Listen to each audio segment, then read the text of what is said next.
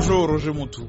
Bonjour Jean-Roger Bion. Donald Trump choisit la fermeté sur la question de l'immigration. Oui, le président américain Donald Trump a de nouveau suscité des craintes au sujet des sans-papiers et promis la semaine prochaine un décret qui va affecter sérieusement les demandeurs d'asile qui s'approcheront de la frontière sud des États-Unis. Monsieur Trump n'a pas spécifié les mesures qu'il compte proposer, se contentant de dire que ces derniers devront faire leur demande au point d'entrée légaux et qu'il veut accroître la détention des demandeurs d'asile. Brasília. Et Jean-Roger, ça bouge partout ici aux États-Unis, les Américains aux urnes mardi prochain. C'est exact, le scrutin doit renouveler la totalité des 435 sièges de la Chambre des représentants, 35 des 100 sièges de sénateurs, ainsi que 6665 postes d'élus dans les États, dont 36 gouverneurs. C'est l'heure de vérité pour Donald Trump. Deux ans après son élection, le milliardaire républicain va savoir si son mode de gouvernance est encore approuvé par une majorité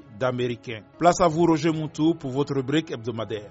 Oui, Jean-Roger Bion, l'entreprise américaine proposant des films et séries télévisées sur Internet, Netflix, a commandé à la réalisatrice en vogue Ava DuVernay une série documentaire sur la vie du chanteur américain Prince, a indiqué à l'AFP, la plateforme de vidéos en ligne, confirmant une information du site Variety. Peu d'éléments, Jean-Roger Bion, sont connus hein, sur ce projet, hormis que le documentaire sur l'artiste décédé brutalement en 2016 comprendra plusieurs volets. Personnalité insaisissable, multi-instrumentiste de génie et chanteur reconnu, Prince décédé en avril 2016 d'une overdose de fentanyl, un nostalgique 50 fois plus fort que l'héroïne et près de 100 fois plus fort que la morphine, Jean-Roger Bion. Merci Roger Moutou et compliments à tous les Quinois. merci à vous Jean-Roger Bion, merci aussi à tous nos auditeurs qui nous captent chaque samedi sur Top Congo FM, la fréquence